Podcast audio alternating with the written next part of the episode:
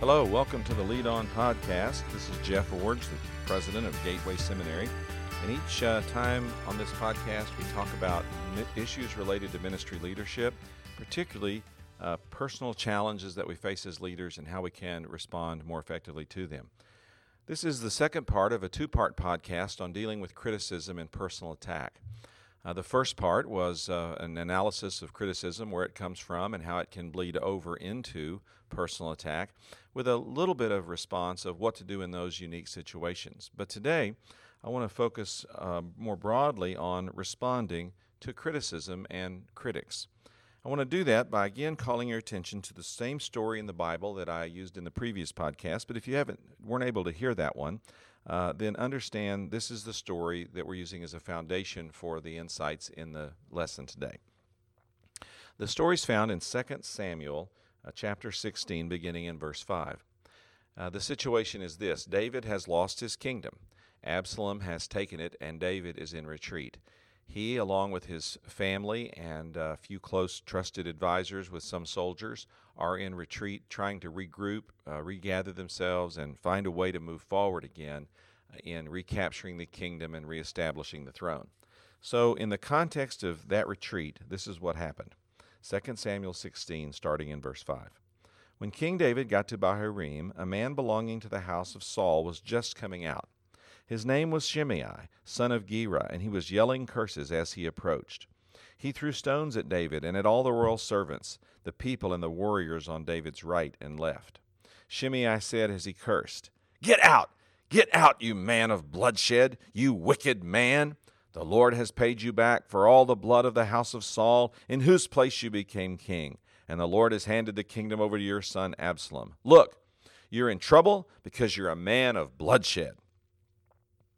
Then Abishai, son of Zeruiah, said to the king, Why should this dead dog curse my lord the king? Let me go over and remove his head.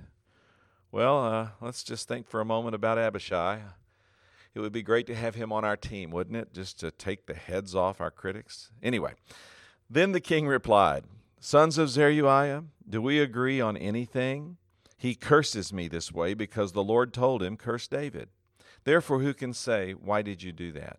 Then David said to Abishai and all his servants, Look, my own son, my own flesh and blood intends to take my life. How much more now this Benjaminite? Leave him alone and let him curse me. The Lord has told him to. Perhaps the Lord will see my affliction and restore goodness to me instead of Shimei's curses today. So David and his men proceeded along the road as Shimei was going along the ridge of the hill opposite him. As Shimei went, he cursed David, threw stones at him, and kicked up dust. Finally, the king and all the people with him arrived, exhausted, so they rested there. Now, as I said uh, in the first part of this podcast, we analyzed uh, the nature of criticism and how it can turn into assault or attack or some kind of criminal activity. But today we want to focus in, uh, focus not so much on that, but just on the responding to criticism and to the critics themselves, especially uh, the verbal attacks and threats that seem to be part of ministry leadership. Now, the umbrella uh, understanding of how to respond is this statement: determine to respond, not react to your critics. Determine to respond, not react to your critics. Now, David and Abishai illustrate these two aspects. Abishai is a reactionary. What did he say? David, why should this dead dog curse my lord the king? Let me go over and cut off his head. Now, Abishai is an interesting character. Uh, about a dozen times in the Old Testament, his name is mentioned. And every time, he's either cutting off someone's head or he's asking for permission to cut off someone's head. Abishai is a reactionary. He hears a criticism and he goes after the critic. And he goes after the critic with a level of force and response that is far out of proportion to what's just been said or done. So Abishai models being a reactionary. David, on the other hand, makes a response. David responded and said, My son, my own flesh and blood has taken my throne. And then he says, how much more now this Benjaminite? In other words, who cares about this guy? the real problem is not this guy on the hillside screaming curses and even throwing rocks and dirt down on me. My real problem, my real problem, is my son, Absalom. My son Absalom has taken my throne, and getting the throne back is the mission. And nothing, not this critic, not even stopping to take retribution on this critic, nothing can distract us from the tactical importance of accomplishing this retreat successfully so that we can reorganize and figure out a way to get the kingdom back. So Abishai models being a reactionary, David models being a responder.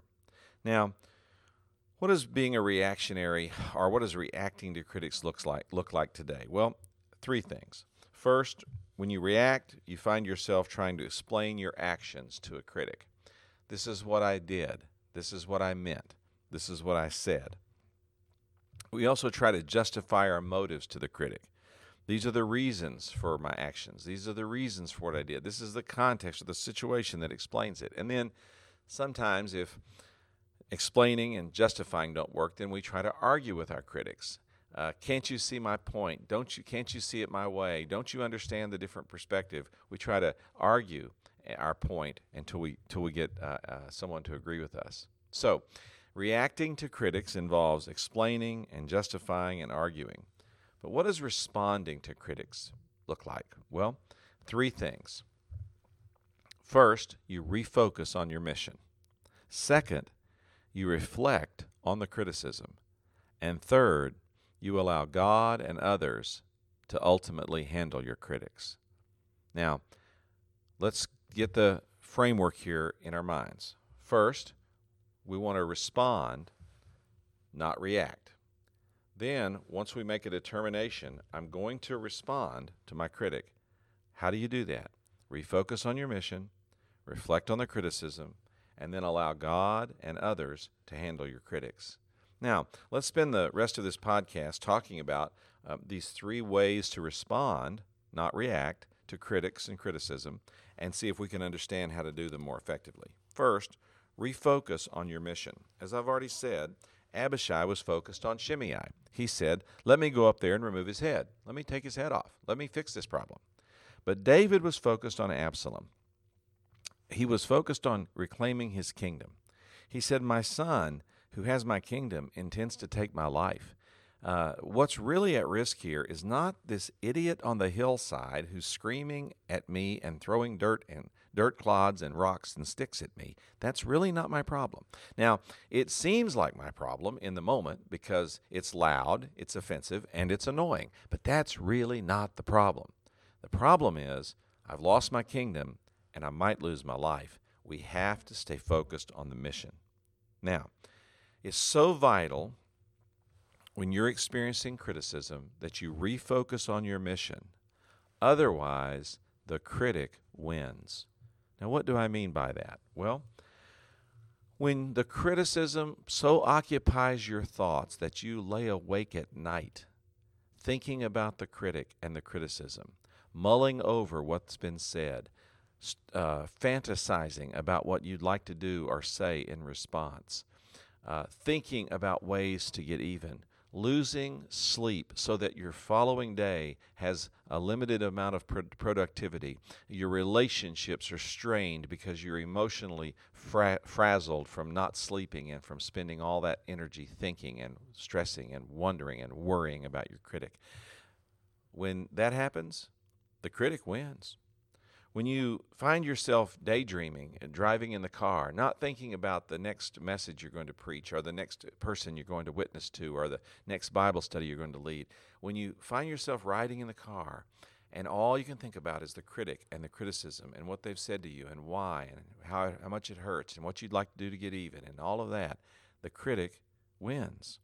And then when you go into a, a, a meeting at your church or your ministry organization, and you start the meeting by talking about what the critics are saying about you or about your organization, and you give important time of people in a room who are supposed to be strategizing about accomplishing your mission, you give that important time to your critics and to criticism, then the critic wins. So, in every case that I'm describing, uh, the critic is not even in the room. The critic's not even present in the situation, but yet they're controlling your sleep, they're controlling your thoughts, they're controlling your agendas. And as long as they're doing that, the critic wins. So, how do you focus on your mission, both personally and in organizational leadership? Well, you do it personally, I think, by intentionally refocusing on tasks that relate to accomplishing your mission. So, for me, I spend time making a short list. What do I need to do today that will advance the mission of our school?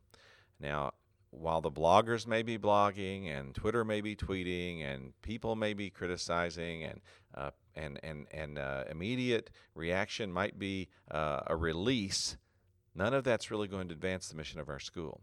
So, what do I need to do today that will advance our mission? And I actually, uh, when I'm facing criticism, actually sit down and make this kind of list. I need to make this phone call. I need to prepare this material. I need to make this visit. I need to plan this meeting.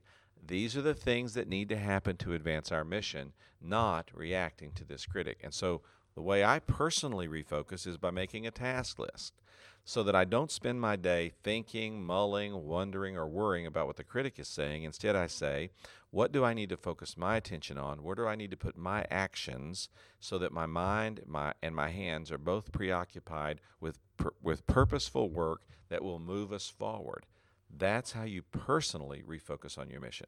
But now, how do you also do it as an organizational leader? Well, let me give you two suggestions. First, uh, control the agenda of meetings if you're uh, leading a meeting, certainly uh, c- control the agenda by eliminating the critics from the meeting.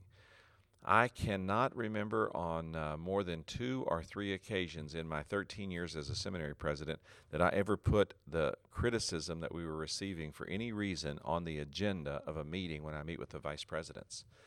That's just not the place for it. Uh, now, it would be a safe place to talk about the critics because these vice presidents, they, they love me. We work well together. We, we, we care about each other. And so it would be fun to go in there and say, oh, this is what somebody's saying about me. This is what someone's saying about the school. Aren't they an idiot? They don't know what they're talking about. I can't believe they would do this. But when I do that, I'm wasting precious energy and precious time with my most significant leadership that should be devoted to fulfilling the mission of our school. Instead, we're frittering it away talking about the critics and what they're saying about us. the best way to, or the first way to uh, refocus organizationally in the face of criticism is to fo- control the agenda of meetings and make sure that what's on your agenda are tasks, problems, projects, processes that relate directly to accomplishing your mission. So at our place, uh, we want to talk about growing enrollment, raising more money, improving academic programs, uh, all the things that relate directly to our core mission. That's what we want to focus on in our meetings. And then not only control the agenda of meetings, but control what you communicate and what you allow people to hear you talking about. Now, um, it's important to control what you say in meetings, but it's also important to control what you say in writing and speaking and casual conversations if you're in an elders meeting in your church and you have a conversation in the meeting about your mission and you keep that focus there, but then you go out in the hallway as soon as the meeting is over and vent about all the critics that you're rece- the criticism you're receiving, or or, or, or, go, or talk about the people who are criticizing you uh, or your church. What do your elders think? Well, they think, well, that must have been on his mind the whole meeting, and now he's really letting us know what he's really been thinking about. So you say, well, wow, if you can't talk about the critics in meetings and you can't talk about um, critics when you communicate, even in hallway conversations, how does a leader process and deal with these kinds of issues? Well, really, two ways. First, you deal with them with God, uh, talking to Him about them, praying through the issues that you're feeling, and letting Him know about the pain that these critics are causing you. And then, second, get a trusted confidant a peer or a mentor, someone who's outside your organization, who knows you, who cares about you, but that also is a person you can trust and confide in, and do your venting there. Uh, do it there, not on Twitter, not on a blog, not on Facebook, not in a hallway conversation, certainly never in a sermon or anything that's a formal means of communication. But find a person privately that you can say, This is what's happening to me. This is what they're saying about me. This is how it's hurting me. Uh, this is why it's making me angry. Find someone like that that you can share the uh, aspects of criticism that need to be vented or voiced or dealt with in that regard. But be careful where you do that, lest you confuse people in thinking about what's really occupying your mind and where you're really where your mission or focus uh, really is. So, um, how do you refocus on your mission? Personally, make a list of tasks that relate directly to your mission and focus your hands and your mind on those tasks, not on reacting or responding or reacting to or in some way engaging your critics. And then uh, organizationally control these two things the agenda of meetings and the communication that comes from you as a leader. Let people hear you in both those contexts uh, talking about mission, mission, mission, and what the organization needs to do to accomplish that. And then if you need an outlet to vent, uh, to talk about or to otherwise process what critics are saying to you, get that person to be from outside your organization a mentor, a trusted friend, a peer, someone that you can go to and have that kind of conversation. The second way to respond instead of react to critics is to reflect on the criticism. Now, this is where I take a turn in this presentation to beginning to talk about criticism in a more positive light. In this passage I read, David recognized that God had allowed this criticism. He said, The Lord has told him to say this. Perhaps the Lord has told him to curse me. David um, allow, uh, allow, believe that God had allowed this to happen to him. And then he expected, David did, he expected God to take notice and intervene. He said, Perhaps the Lord will see what's happening to me and restore goodness to me this day. So it's important to understand that David saw in Shimei a critic that God had uh, at least allowed, if not caused, to attack him and that in the context of this, perhaps some good could come. He said, Perhaps the Lord will do good for me because of this day. Now, this means, and this is a hard sentence for me to say, and it'll be a hard sentence for you to hear, but this means that God has allowed your criticism. Now, that's hard to hear. But God has either allowed or caused whatever comes into our lives. God has allowed our criticism. Why? Well, it's because of something that I call the Joseph principle from Genesis chapter 50, verse 20. You remember that story where Joseph was facing his brothers. Uh, all the secrets and sins had been revealed, and they feared for their lives. And Joseph said these words to his brothers What you intended for evil, God intended for good. This is the great miracle and promise and ability that only God has. He can take anything that happens to us and turn it for good. Now, that doesn't mean that everything that happens to us is good. That is certainly not true. But God has a capacity to turn everything that happens to us for our good. Now, a few uh, years ago, I was sharing something about this in a chapel message. When I finished, one of my favorite students came up and said, Dr. Iorg, uh, I, can, I can simplify your message. I said, Well, I'd like that. He said, uh, You said that criticism is often good and that good can come out of it uh, or you say criticism is not good, but that good can come out of it. And I said, yes, that's, that's what I said. And then he said, you spent a long time explaining that. I said, yes, I did. He said, well, let me explain it to you simply this way. He said, being criticized is like having a chicken thrown in your face. I said, it's like what? He said, being criticized is like having a chicken thrown in your face. It comes at you scratching and clawing and, and uh, pecking and flapping. And then he smiled and said, But if you'll skin that chicken, and cook it, you'll find a chicken dinner in there somewhere. Now, we both laughed. Good story. Chicken dinner in there somewhere. But really, that's what I'm trying to say. When criticism comes at you, it comes at you in all the wrong ways, and it's hurtful, and it's not good. But somehow, God has the capacity to bring good out of that. Let me give you some examples of what I mean. One way that being criticized can help you is that it can make you tougher. Sometimes Christian leaders just need to grow a little thicker skin and recognize that these problems that we think are oh so bad when people speak evil against us or say bad things about us are really not that difficult. I mean, when people in our world are being martyred for our faith and we're complaining because a deacon or a Sunday school teacher got upset with our sermon, really? We just need to toughen up a little bit. A few uh, years ago, a young graduate called and said, I'm facing a difficult situation. Um, I've got to fire someone for the first time in my life. Now, this was a, a young woman who had uh, had a lot of leadership promise and was just in her first responsibility and was just having to make this first decision to terminate another person. She said, What do I do? And I kind of jokingly said, Well, the first thing you do is you put on your big girl pants.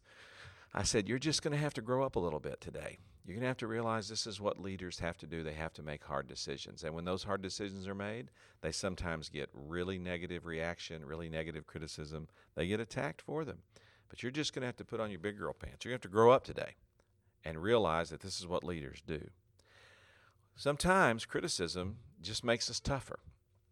It helps us grow up a little bit. Makes us gives us some perspective and helps us understand that what we're hearing and what's being said about us is really not all that bad in the grand scheme of what's happening in our world. A second way that criticism can help us is that it can change us at the point of criticism. A number of years ago, my in my first church, I really struggled with my relational abilities. I, I wasn't good with people. And it was really a debilitating problem for me in my early ministry years. And so, uh, to my shock, my mother came to visit our church one time, and uh, said these words to me. Now, to put it in context, my mother was not a church going woman at that time in her life. She wasn't even a professing Christian. So she came to visit our church, and uh, first time she'd ever been to a church where I was a pastor or where I was the minister leader. She came over after lunch to our house and she said, uh, Jeff, you're a pretty good speaker. And I said, Well, thank you, Mom. And then she said these exact words in her West Texas way. She said, But if you don't learn how to work with people, you're never going to make a pastor. Well, those words cut me to my heart because other people had been saying the same thing to me, but I had been rejecting all of their criticism and saying that they didn't know what they were talking about. They didn't understand my situation. They weren't qualified to say that to me. No, they were just being mean spirited. They were being rebellious. They weren't very spiritual. I had all these reasons to justify why people, why people were critiquing me for having poor interpersonal skills. But now my mom was saying the very same thing to me. And honestly, there rose up within me some anger. And I, I remember thinking, how dare you say that to me? How dare you come to my church for the first time and say that to me? You don't even know what a pastor does. You don't even know what ministry is about. You don't even participate in a church. How can you come to my home, to my table, and say that to me? That's what sort of rose up within me. But then, as soon as those thoughts washed through my mind, another wave of thoughts came Jeff, this is your mother. She loves you, she only wants the best for you. She's never said anything to you in, your, in her life that would intentionally hurt you. Why don't you pay attention? For the first time in my life, I started paying attention to the fact that maybe everyone else was right and I was the one that was wrong. Maybe my interpersonal skills really were so poor that they were undermining my effectiveness as a ministry leader. And maybe, just maybe, all this criticism that I was enduring was something that God was allowing for my good. And then a third way is that criticism can help you to learn to love your enemies. You know, Jesus said you're going to have enemies. Uh, he wouldn't have said you have to love them if you weren't going to have some.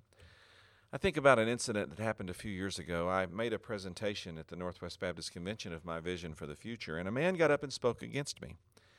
His name was Lee.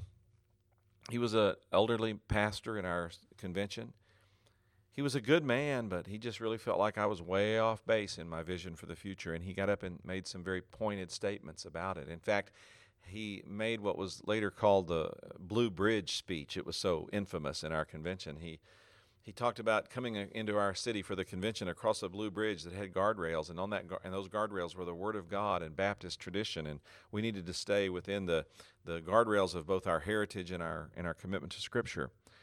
Well, he was voted down, and my vision statement passed. And afterwards, I went to him and said, "Lee, if I ever get off that bridge, I want you to." To call me on it because I want to stay between the guardrails of Baptist heritage and the Word of God. Well, a few weeks later, he called me, and I thought that didn't take long.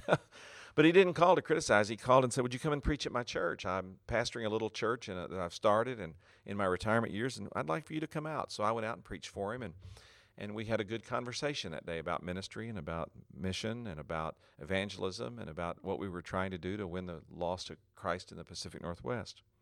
And I thought that was the end of the story.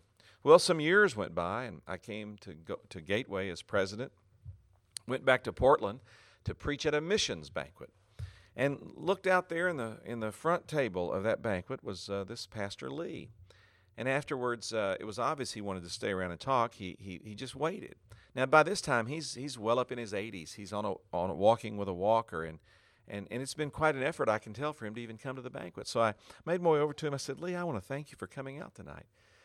And he said with a smile, Well, I came, but uh, I enjoyed your message, but I didn't really come to hear you preach. I thought, well, okay.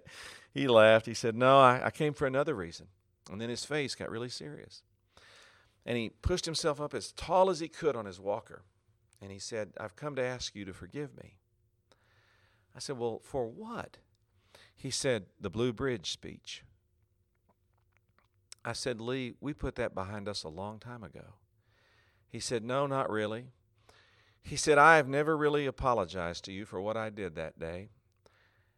And I've come tonight to ask you to forgive me for that speech. And I said, Well, Lee, I, I, I thought we handled this a long time ago, but I'll forgive you tonight if that's what you've asked me to do. I definitely forgive you. He said, Well, I, re- appreciate that you've said it again. I, I've thought about it a long time, and and I know I've never really officially or formally asked you to do this, and I, I've never never been able to get past it. So thank you for forgiving me, and thank you for, for ministering and loving and caring for me all these years while we were together here in the Northwest. You know, I learned a lesson that night. If you love your enemies, if you just respond as best you can to them, and then allow God some time to work in their hearts, sometimes miraculous things happen. God allows some critics so you can learn to love your enemies. And then finally, you can learn patience. Uh, sometimes critics are just persistent, aren't they? And you just have to learn to stay with them over the long haul. I had one woman in my early pastorate that uh, criticized me a lot and regularly and frequently. and I just tried to stay with her and love her and care for her and do the best I could as her pastor because I realized she was a deeply troubled person who'd been hurt by many people in her lifetime. And I realized that part of my responsibility to her was just what the Bible calls forbearance, just bearing up under her her her uh, criticism, recognizing that I really wasn't the object of it. I was just a person that uh, that she felt she could be herself around and say things to that probably she shouldn't say, but they just came out. And I knew that I could love her and care for her and, and confront her and try to help her grow. But I also knew that part of my responsibility was just bearing up under what she had to say to me as a part of my pastoral leadership in her life. Well, that's how you reflect on the criticism. Ask God, why have you allowed this? And what is in this that might be good for me? There's a chicken dinner in there somewhere. For me, being criticized has helped make me tougher. It's changed me at the point of criticism. It's helped me to learn to love enemies. It's helped me to practice forbearance, just understanding that some people are just going to have to be bared with and sustained over a lifetime of ministry leadership because of the pain they've endured from other people. And then finally, the last way you respond is allowing God and others to handle your critics. Now, I'll just mention these passages, but I'd encourage you to go back and read them in detail. In 2 Samuel 19, beginning in verse 16 through 23, David does return to his kingdom.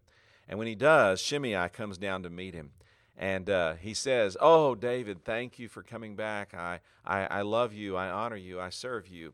And Abishai says, Are you believing this nonsense? Uh, let me cut off his head. Why should he be allowed to say that to the king today?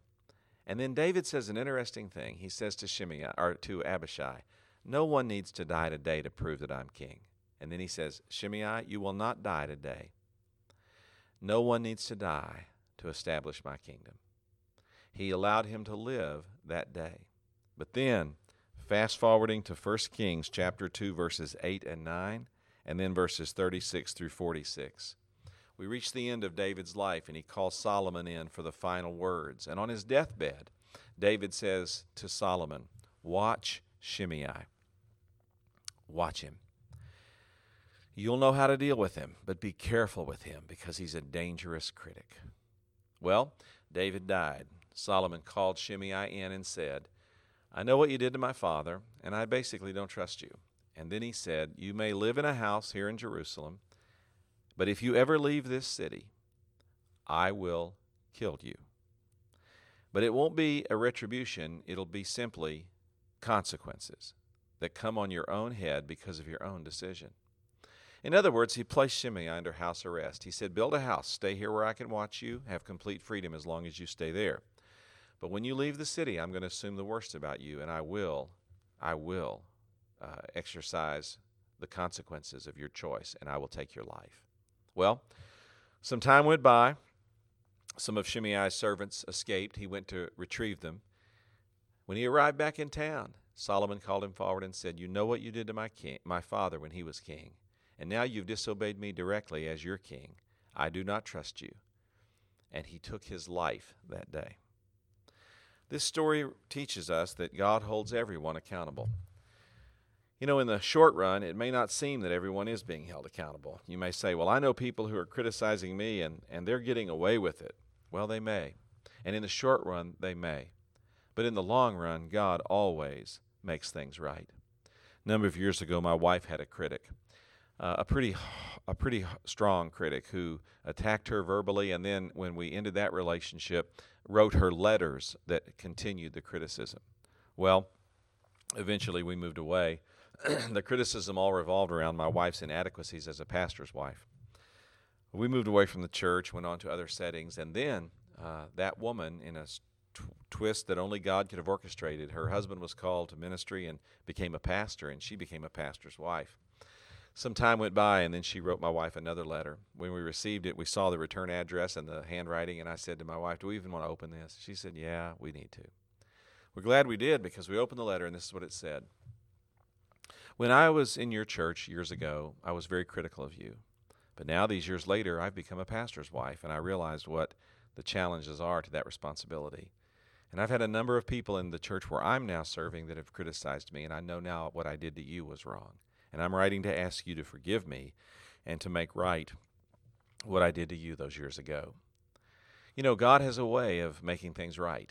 He put this person in a situation where she would be disciplined for what she had done to my wife, and in fact, used the same kind of circumstances uh, that she was criticizing my wife uh, for not fulfilling appropriately in her life to bring about this change. God has a way. God has a way of making things right. And you say, but sometimes they don't seem to be made right. Not necessarily in this life will they all be made right, but don't forget, every knee will bow and every tongue will confess that Jesus Christ is Lord. Nothing, nothing escapes uh, God's judgment and God's accountability, and you can count on Him for that. So, how do you respond to critics? Well, you respond by refocusing on your mission, reflecting on the criticism, and learning from it and then allowing God and others to ultimately handle your critics, moving on from them and recognizing that you don't have to get even or make everything right. Don't be a reactionary. That's like Abishai. Be a responder. Be like David. Thanks for listening today. Hey, lead on. That's what the podcast is all about.